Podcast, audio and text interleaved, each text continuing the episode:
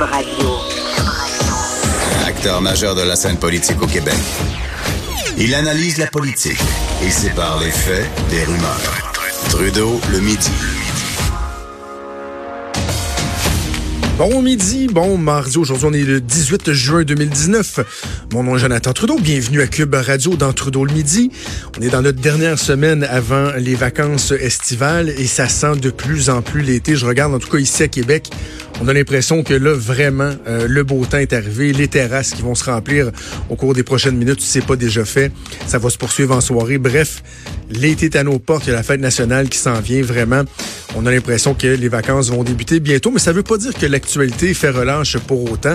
Et d'ailleurs, on va commencer tout de suite avec... Euh, un papier, euh, un dossier percutant présenté par euh, la journaliste Isabelle Haché dans la presse plus ce matin concernant les pratiques du docteur Amir Kadir. On connaît davantage le politicien Amir Kadir, mais évidemment, d'abord et avant tout, il est un médecin euh, spécialiste, spécialiste en microbiologie, en, en infectiologie.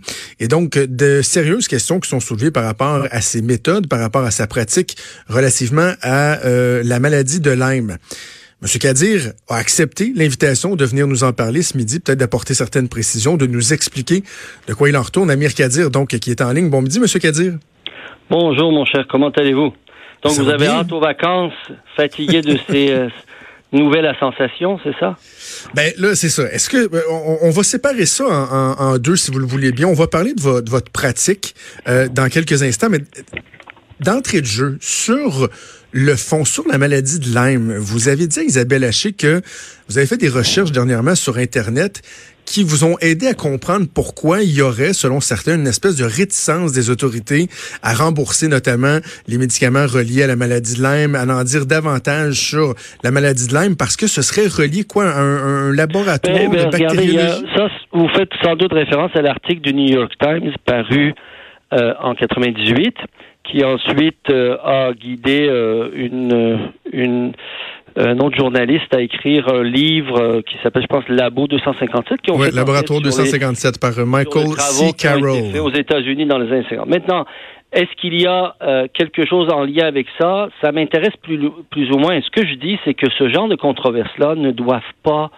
nous empêcher d'avoir de la bonne recherche qui est faite là-dessus, ne doivent pas nous empêcher d'être dans des blocages systémiques. S'il y a quelque chose, si on a un tort à se reprocher comme corps médical, ben, admettons-le puis passons à autre chose parce que vous savez le Lyme est la maladie transmise par les animaux la plus répandue en Amérique, en Amérique du Nord. C'est la zoonose euh, qui est la plus importante et qui est en plus en expansion. Ensuite, il y a le fait que c'est une controverse, c'est la controverse la plus importante qui touche la médecine moderne. il se trouve que cette controverse-là touche un sujet qui concerne des milliers de gens qui, euh, qui ont besoin d'aide. Heureusement, tout le monde ne tombe pas malade, mais il y a une minorité de 12 à 13% des gens qui développent pas le genre d'immunité qui est nécessaire pour combattre l'infection développe des complications à long terme. Il faut qu'on ait une réponse pour ces gens-là. Mais, mais, mais, M. Cazir, je, veux quand même, pour le bénéfice de... Oui, juste un instant. pour le bénéfice de nos auditeurs, parce que vous parlez d'une controverse, pour le bénéfice de nos auditeurs, juste qu'ils comprennent bien de quoi on parle, c'est qu'il y a un livre, entre autres, on lui a fait référence, qui a été publié en 2004 par Michael C. Carroll, qui s'appelle Laboratoire 257, la troublante histoire du laboratoire biologique gouvernemental secret de Plum Island. Et là, ce qu'on dit, c'est qu'il y aurait eu un laboratoire dans le coin de euh, la, la, la, la la ville de Lyme où les premiers cas ont été diagnostiqués. Et là, selon cette théorie-là, qui franchement, M. Kadir, s'apparente à une théorie de la conspiration, il y aurait eu là, des expériences faites sur des tiques, puis là, il aurait perdu le contrôle, puis c'est pour ça que euh, il donnerait plus ou moins l'heure juste ben, sur la maladie pour pas avoir à reconnaître leur tort. J'invite vos lecteurs à aller lire l'article du New York Times qui est paru en mai 98. J'ai vérifié ça ce matin. J'ai pas eu le temps d'aller dans tout le détail. Moi, je dis simplement, il faudrait pas que ça soit le genre de choses qui nous empêche de faire la recherche. S'il y a quelque chose qui est lié à ça, qui fait qu'il y a tant de blocages, il faut qu'on surmonte.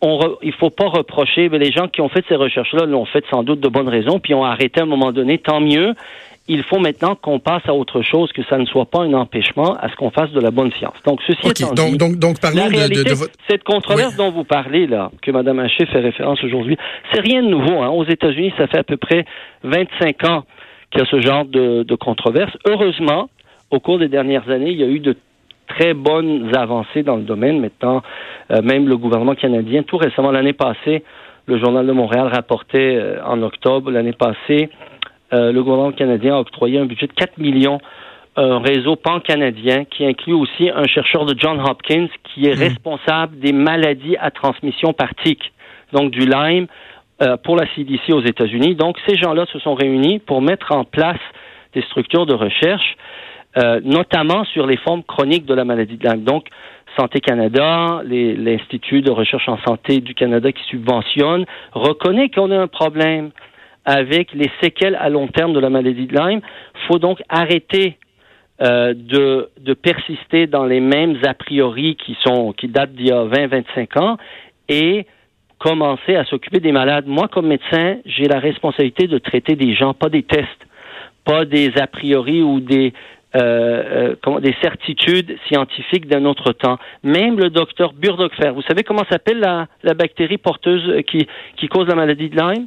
Ça s'appelle le Borrelia burgdorferi, du nom d'un chercheur qui, dans les années 70, William. Alors, dans une entrevue tout récente, je pense qu'il date de 2014, il était vraiment chagriné de voir qu'il y a un tel blocage devant la recherche. Il disait, moi, j'attends le jour où on fera plus des recherches dont les réponses sont déjà attendues par les, par les associations. Je, je, veux qu'on arrive quand même au cœur de l'affaire. Il faut qu'on surmonte ces difficultés c'est une responsabilité de santé publique. Je comprends. Mais je veux qu'on parle de, de, de, votre pratique parce que c'est de quoi il en retourne aujourd'hui parce que ça soulève de sérieuses questions.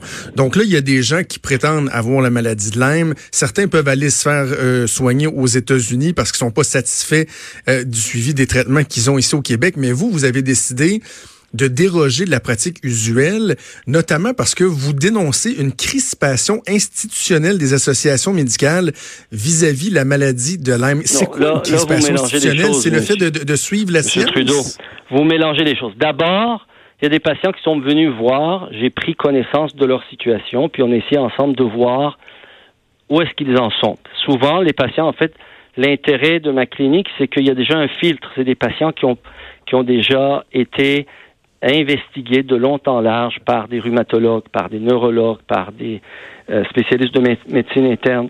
On a envisagé diverses possibilités. Ça a été des cul-de-sac médicaux. Alors, ils viennent me voir pour qu'on essaye de revoir sous un angle nouveau et considérer toutes les possibilités. Et dans une minorité de ces patients-là, dans des cas bien choisis après avoir envisagé toutes les possibilités, quand il y a des facteurs de risque identifiables, d'accord, ou des histoires qui sont tout à fait conformes, en plus d'une symptomatologie qui est cohérente avec des séquelles à long terme de la maladie de Lyme euh, et en toute connaissance de cause qu'il n'y a pas de certitude, on commence un traitement antibiotique, un test thérapeutique en quelque sorte, puis on suit les patients de manière très serrée pendant quelques mois et c'est on réévalue constamment. S'il y a un bénéfice, on poursuit jusqu'à ce qu'on puisse obtenir des améliorations qui soient substantielles et qui permet, euh, heureusement aujourd'hui, de me dire, ben, il y a intérêt à envisager ce terrain-là parce que plusieurs de mes patients qui étaient pourtant déclarés comme invalides à vie, maintenant, euh, euh, sont retournés sur le marché du travail.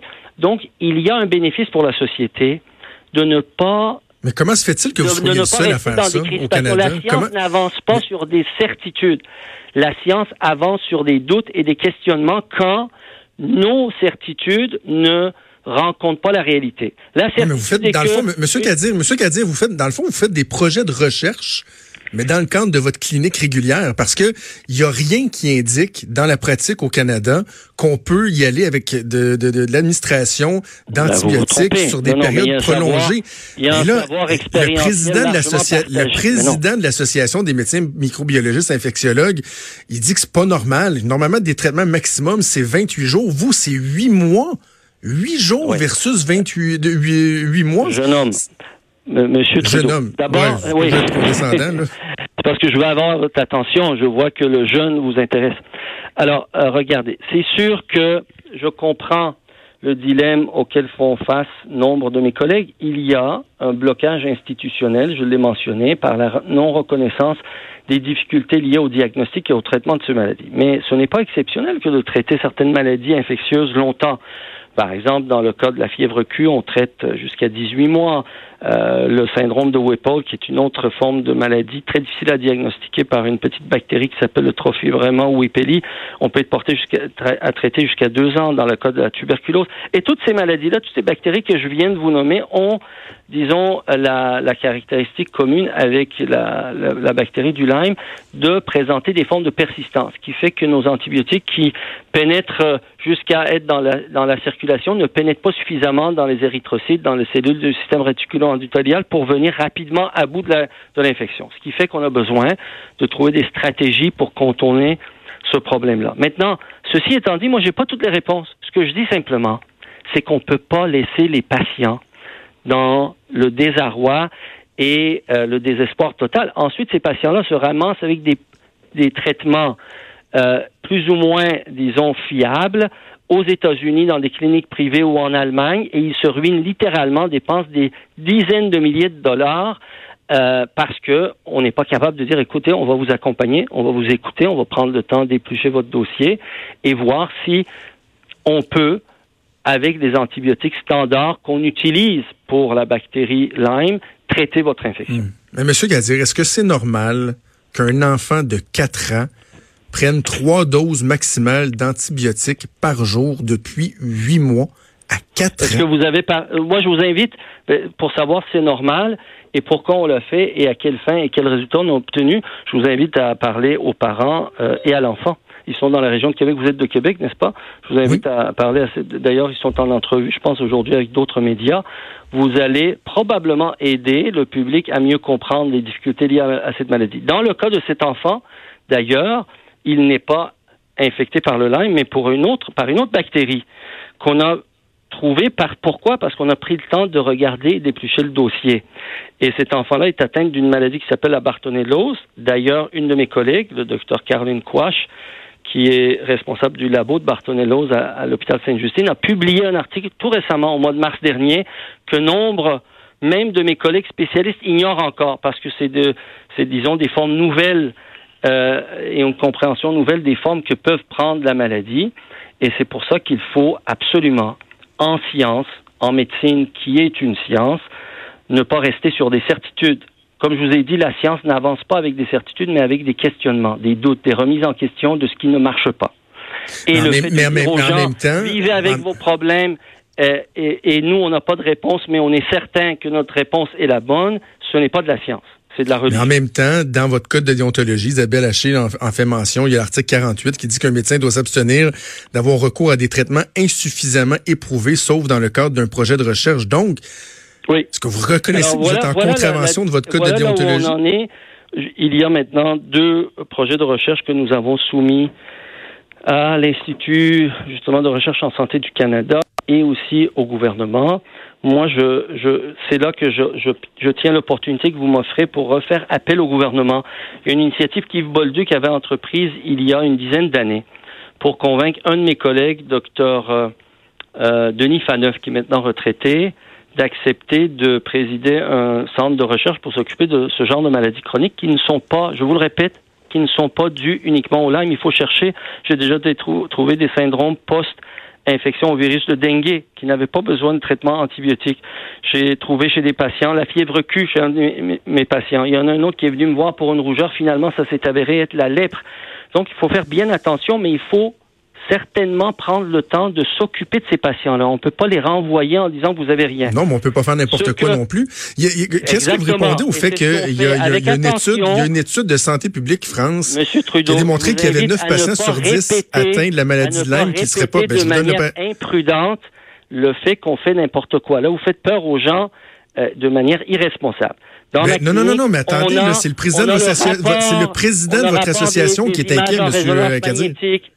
Oui, mais mes collègues qui, se sont prononcés basent leur, leur euh, disons, leur argument ou leur euh, euh, opinion sur des choses qui sont déroulées aux États-Unis, justement, auxquelles, vis-à-vis desquelles je mets mes patients en garde pour ne pas tomber dans le piège de gens qui abusent de la détresse des gens et qui les font casquer des dizaines de milliers de dollars. C'est justement pour empêcher que les gens se soumettent à des traitements non éprouvés, mais traités d'une bactérie comme la bartonellose, comme dans le cas de cet enfant de 4 ans, pour, pour une période suffisamment prolongée pour surmonter sa maladie, ça fait partie de la médecine courante. Il y a 9 personnes sur 10 qui se disent atteintes de la maladie de Lyme qui ne le seraient pas selon Santé publique France. Ça, vous répondez quoi à ça? Euh, il y a euh, la CDC qui rapporte que pour les 300 000 cas rapportés aux États-Unis l'année dernière, c'est un sous-représentation probablement des cas réels par un facteur de 10. Je crois que cette controverse que vous illustrez par ce que vous avancez, la réponse que je vous donne, illustre pourquoi il faut mettre de côté cette espèce de, de cul-de-sac dans lequel on se trouve et consacrer, comme j'étais en train de vous le dire, ce que je demande au gouvernement, c'est que le budget qu'on voulait offrir au docteur Plenifaneuf, qu'on alloue ce budget-là à un centre de recherche national qui serait un centre de référence qui pourrait mener les recherches cliniques appropriées pour s'occuper de ces patients-là. Et laissez-moi vous dire que j'ai hâte que ce centre-là existe parce que je ne peux pas continuer à moi tout seul à m'occuper de ces patients-là. C'est mmh. surtout pas le genre de pratique que j'aurais souhaité avec, la fin après la fin de ma carrière politique. Ce qu'on a besoin, c'est que on sorte de cette controverse puis qu'on s'occupe des patients, qu'on soit pas dans des espèces de guerres de tranchées. Non, mais il n'y a personne qui dit qu'il faut pas s'occuper des jeunes. Laissez-moi terminer, M. Trudeau. Et je, et je comprends M. Yves Robert du Collège des médecins, je comprends mon collègue Karl Weiss. On a une réelle difficulté à mettre le doigt sur ce qui se passe avec ces patients-là.